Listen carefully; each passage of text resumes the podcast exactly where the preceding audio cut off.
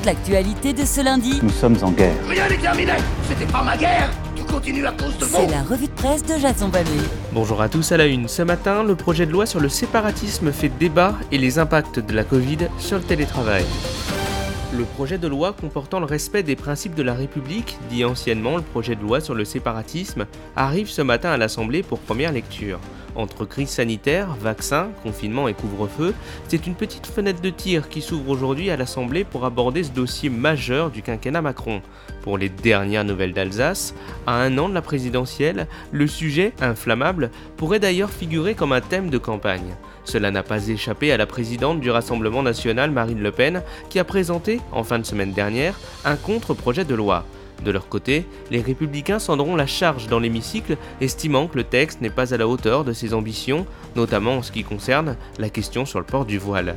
Il y a notamment de nombreuses dissensions entre les fédérations musulmanes, comme le détaille un article du Dauphiné libéré intitulé Séparatisme, la loi de la discorde. On nous rapporte ainsi qu'un collectif d'associations, SOS Racisme et la Ligue des droits de l'homme, a demandé au gouvernement de purement et simplement retirer le texte le pouvoir cherche à imposer sa vision de la République dans une approche exclusivement sécuritaire et répressive. Ce projet est dangereux car il franchit une ligne rouge en prenant le risque de rompre l'équilibre historique trouvé entre les grandes lois laïques de 1882, 1901 et 1905. Pour le Figaro, on ironise, le casting est à la hauteur de l'enjeu, le ministre de l'Intérieur Gérald Darmanin est en haut de l'affiche pour son baptême du feu.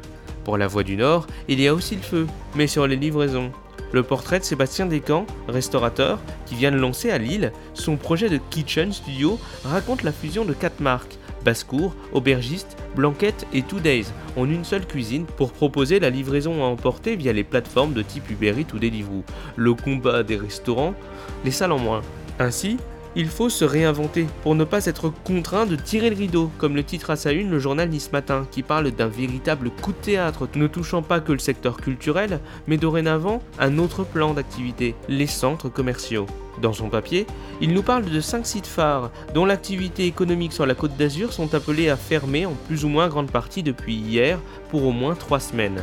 Le préfet des Alpes-Maritimes, Georges-François Leclerc, est revenu sur les annonces à chaud de la veille. La mise en musique des nouvelles restrictions gouvernementales aussi ardues que cacophoniques. Des commerces restés ouverts à l'automne dernier parce que dit essentiels n'obtiendront cette fois pas de dérogation. Ils ne peuvent même pas s'en remettre au click and collect pourtant de plus en plus développé. Seulement les livraisons restent autorisées. De Carrefour Nice TNL aux géants de Mondelieu, bien que les hypermarchés pèsent lourd dans la balance commerciale, les allées devraient dorénavant sonner moins creux.